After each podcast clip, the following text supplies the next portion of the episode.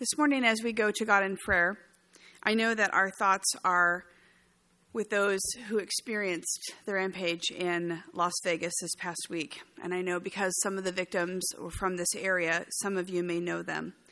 And we want to pause and pray for those who have a long recovery in front of them and ask for healing for all those affected. We want to commit those who died to the Lord and read their stories and talk about who they were because that's important to us as people. And we want to ask God to manifest His grace to those who are grieving, to ask the Lord to show His mercy to those who are angry and hurting.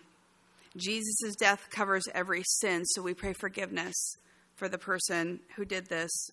And we pray for new ideas and have dialogue about how it is that we keep people safe and to help, how to help those who hurt others.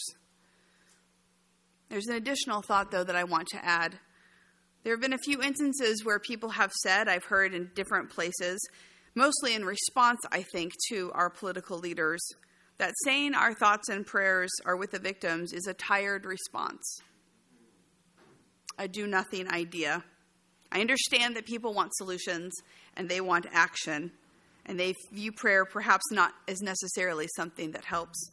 But, my friends, praying is what we should be doing more of, more and more each day as people who are dependent on the Lord Almighty, if we take prayer out of the equation for our lives or for our nation, we are lost indeed. So we are dependent on the Lord, and the church needs to lead the way in that. And so I pray that in these days where we are experiencing um, such horror and we don't know how it's going to be when we turn on the news. I pray that we will be praying even more and that you would avail yourselves of the things that we offer on Wednesday mornings. I'm here to pray, just to pray for the needs of the world, just to pray for where whatever it is that the Spirit leads us to pray. This uh, new thing that TJ and Amanda Sayer are doing, just come. Just come and pray. Just come and be led by the Lord in this place that is so familiar and like home to you. That's how change is going to happen. Of course, we're going to have to talk and dialogue, and we pray for our leaders who are having serious conversations, but let the people of the Lord lead the way in how it is that we beseech the Lord for the things that are happening in our world. Today we continue in the book of Mark, Mark 1 14 through 20. I was reminded yesterday, again, of how single decisions, single moments can change a person's life. Mark and I were able to spend the afternoon at a fundraiser for the Santa Barbara Rescue Mission, where our own Denny Wayman was honored for his work of coming alongside so many in recovery. We're very proud of that ministry and of Denny. After Denny spoke, we heard an amazing testimony from Travis, a recent graduate of the recovery program there, that provides hope and help for those in the grip of addiction. These stories are so compelling because they show us the power of God at work to bring a real change in someone's life. Travis gave a familiar background of how he grew up in a loving home and was introduced to alcohol and pot at an early age, and how after high school his addiction grew to include more dangerous drugs. While he admitted this started out as a fun time in his life, he portrayed how his path became littered with broken relationships, dead ends, decaying morals, and jail. When Travis was released, he committed to stay clean and sober but he quickly began to fall into old destructive patterns. Eventually, one of his sisters brought him to the rescue mission for help, where he did not, of course, want to be. And when the intake counselor spoke to him, Travis was asked if he was willing to stay for a year, because anything less than that wouldn't work, and he might as well walk away right now. When he decided to say yes to this commitment, he shared about how his life changed dramatically it was a lot of work and support. But five years later, standing in front of us, he was completely sober, with a good job and a fiance, trust in God and reconciled family relationships. He continues to go back to the rescue mission twice a week, both for his own health and to help others on their journey. This was the best moment of the whole time to hear Travis give praise to God for the new life that he had been given. Here in the book of Mark, we have a few verses about the beginning of Jesus' ministry. They tell of how a single decision changed the course of the lives of four fishermen who were invited to a new adventure. And again, we're reminded of how important these moments are of being invited to follow, of being invited to serve, of being invited to choose a different path than the one that we have been on, being invited to commit to the Lord. These decisions then draw us into a journey that bring life altering transformation and grand adventure. So here are the word of the Lord from Mark 1 14 through 20. Now, after John was arrested, Jesus came to Galilee, proclaiming the good news of God saying, The time is fulfilled and the kingdom of God has come near. Repent and believe in the good news. As Jesus passed along the Sea of Galilee, he saw Simon and his brother Andrew casting a net into the sea, for they were fishermen. And Jesus said to them, Follow me, and I will make you fish for people. And immediately they left their nets and followed him. As he went a little farther, he saw James, son of Zebedee, and his brother John, who were in their boat mending the nets. Immediately he called them, and they left their father Zebedee in the boat with the hired men and followed him. Father, please make your word real to us through the power of your Spirit. Amen. Remember, this is Peter's testimony of how it is that he came to know Jesus. He is telling us through Mark the details of what he first remembered when he first followed the Lord, the things that were said, what was happening on that day when the Lord showed up and offered them a different life. What Jesus does is simple here. He speaks the truth, he tells the people how to respond to that truth, and then he invites them to be part of God's work. But do not be lulled to sleep by the simplicity, for it is often in the everyday moments of life that God meets us out of nowhere, and today might be one of those days for us. Jesus begins his ministry where John left off, proclaiming the good news of God. Another word for proclaiming here is preaching. Jesus is a preacher who came to speak eternal life to all who would hear. We often talk about Jesus as being a great teacher, a shepherd, but we don't always think of him as being a preacher. But Jesus' first words in the book of Mark show him preaching the word as he announces that the time has come. The kingdom is near. Today, I was thinking about how there are open air preachers, and I'm always in awe of how they just go out there and give witness to Christ. Isn't that terrifying? If that doesn't terrify you, you might have a call on your life to go and be an open air preacher. There's a guy on the west side with a microphone who stands on the sidewalk a few times a week where many people drive and pass by. At UCSB, they have people who come to engage with people who are often rude to them in front of the library about Christianity. It may seem maybe not effective to some, but we need all kinds of people who are announcing the kingdom in countless ways. This is how this seed gets planted. I hope that when you go by some of those people one day that you will say preach it or you will pray for them or you will commit to just talk to somebody you know about the Lord. Jesus preached to many and then he talked to each one. The truth that Jesus speaks is so familiar, we want to stop for a second and absorb the words again. The time is fulfilled, he said, and the kingdom has come near. What you need to know about these words is that kingdom here is not a realm, but it is the act of reigning. Often we speak of the kingdom as a place, and it is, where God is sovereign. We live in the kingdom that is already present, but not quite what it will be.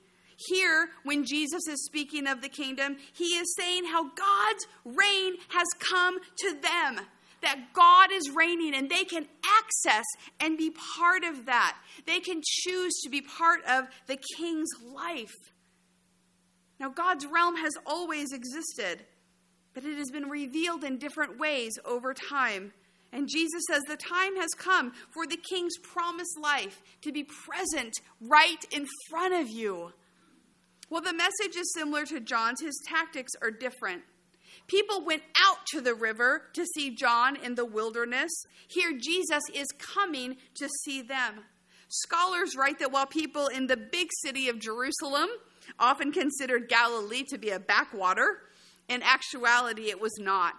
It was a place full of busy life. It stood in a strategic place where traders and important people passed through. It had a sophisticated population of Syrians and Jews, Romans and Parthians, where people with a mix of languages and races and wealth mingled freely. It could be a tense place of politics and heated religious debates, but Jesus doesn't stay out in the desert. He goes to the real world, to where the people are. Jesus is speaking live here, telling people, the time is now. Don't wait. Don't wait because the kingdom has come and it is being fulfilled in front of you. In the reign of God, the king is accessible to all. They understood bad leaders, they understood leaders who didn't care about them. But this is a different kind of king. This is one who wants to come and help them to truly be better people and to live better lives. The king comes not as a benefit to himself or because he's some kind of popular person, but because he truly wants to inhabit the lives of those who want to know him, who want to trust him. The simple truth that Jesus came to give is even more real for us now because globally we have constant access to the Lord. But let's not forget that this message is about how God rules. So we pause to think about how we understand God's kingship in our lives, how we understand God's sovereignty over all. It is His love that we're compelled to. It's His truth that we're drawn to. But we understand that He reigns as King when we commit to follow Him. So, how did you submit to God's rule in your life this week? How did He prick your conscience? How did He call you? To do something for him? How did he hem you in when you wanted to do something that didn't please him? How is he calling you to deeper obedience given through his grace? Jesus then tells them how to respond to the truth that he has come to give. He says, Repent and believe in the good news. I, I was thinking when I was writing this, I feel like we've talked a lot about repentance lately, but I want to hit it from one more angle if I just could. Repentance is a change of mind about the wrong thing that we have done. But there is sorry for being caught, and there is sorry for what we did. And they are not the same. I know. Can I get an amen about that? This is why repentance is a choice that we have to be fully clear about in our own minds. When Jesus tells the people to repent, he is urging them, don't be sorry just because I'm calling you out, but be sorry. So sorry that if you engage in that action again, it would break your heart. That you wouldn't engage in that action again, even if you were insured that you wouldn't be caught. Be genuinely sorry for the wrongdoing that you have done, for grieving God, for hurting others. Being sorry is more than just saying the words that people expect us to hear. And that level of repentance sometimes takes a little process and time. Many years ago, we as a staff were having difficulty being on time to meetings. So we instituted a standard where we would have to write a note of apology when we were late. If you needed help, there was a form that you were given that would give you some words to use. and one day there was an instance when someone had to write the note for the first time. And they looked at the form and they started laughing and said, in front of all of us, Yeah, well, what if I'm not really this sorry?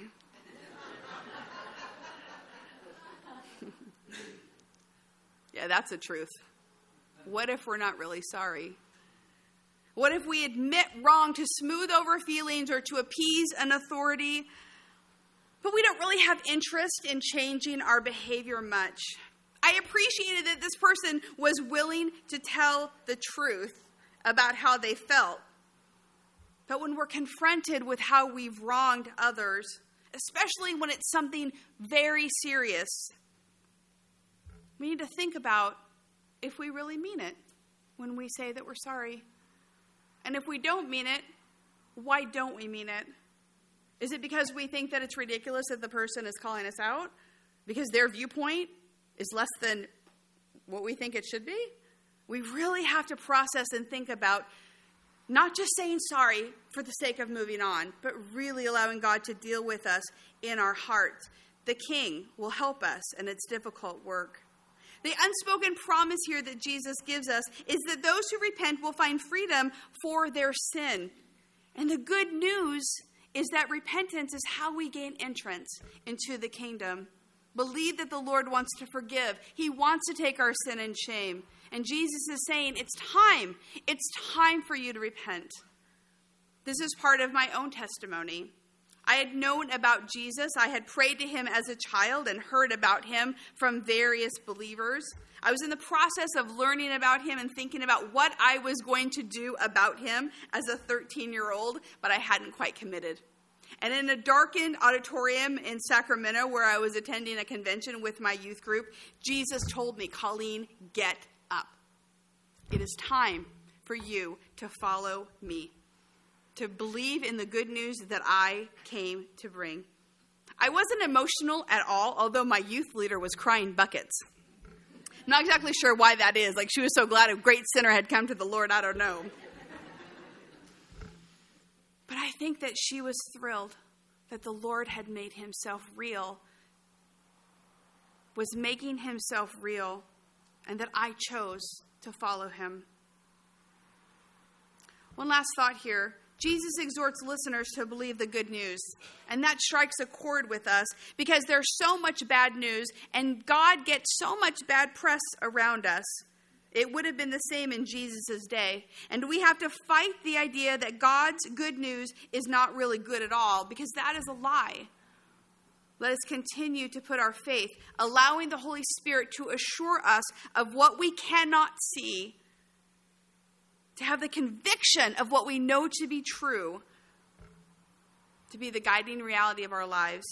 May we all keep figuring out what it means to fully trust God in a culture that does not trust Him where there is danger all around us, where we have difficulty loving others because Jesus has come to bring the good news. Jesus then invites people to be part of his work. Josephus, the Jewish historian, writes that in his day, around the time of Jesus, there could be over 300 fishing boats out in the water of Galilee in this part of the country. Fish, of course, was the mainstay of the Palestinian diet. When you put the uh, gospel side by side, side, you see that this is not the time Jesus had interaction with these guys. They've heard him teach and talked with him a bit. But you see the scene how Peter remembers it. Their nets being cast out into the sea, which are then left behind. Zebedee's boat with his sons and helpers mending nets. Jesus passes by and offers the opportunity to come with him, and they immediately jump at the chance. They don't clean up, they don't say goodbye. They don't ask pertinent questions. What was vital to them a few seconds before is just left behind for them to go and follow. Jesus is issuing the invitation for them to come. And in this scene, one understands how Jesus is a leader of people. He is building his team with regular guys who have jobs quite unrelated to growing the kingdom.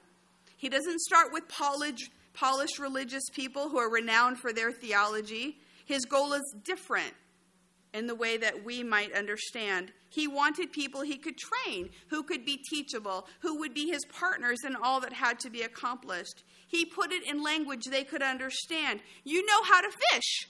Great. I will teach you how to cast your nets, and together we will catch people for God. Author Warren Wiersbe says that the qualities of being a good fisherman would make for success in the difficult ministry of winning lost souls. He said it takes courage, the ability to work together, patience, energy, stamina, faith, and tenacity. His opinion is that professional fishermen can't afford to be quitters or complainers. Neither can workers for the kingdom of God. Jesus knew something about these guys that he wanted to help develop. This is how the church is sustained as a movement. Those who have experience and maturity help bring those who need to be taught how to trust God, how to work for Him, who He is. This is how the church has survived. Those entrusted with the word of truth pass it along to those who come later by the Spirit's power. Jesus begins with repentance, which was John's main message. But that's why John said, There is one who is coming who is greater than I am.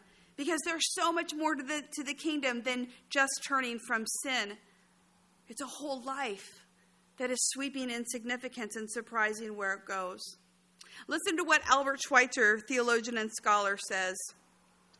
He comes to us as one unknown, without a name, as of old, by the lakeside. He comes to those men who knew him not. He speaks to us the same word Follow thou me, and sets us to the tasks which he has to fulfill for our time. He commands, and to those who obey him, whether they be wise or simple, he will reveal himself in the toils, the conflicts, the sufferings which they shall pass through in his fellowship, and as an ineffable mystery they shall learn in their experience who he is. At the core of the Christian faith is how Jesus invites us to follow him. Everything we believe and everything that we do come from this truth. God enabled us to choose him. And we're able to follow Jesus because he alone has brought the kingdom of God to us. He has offered us salvation for our souls and asked us to work for Him.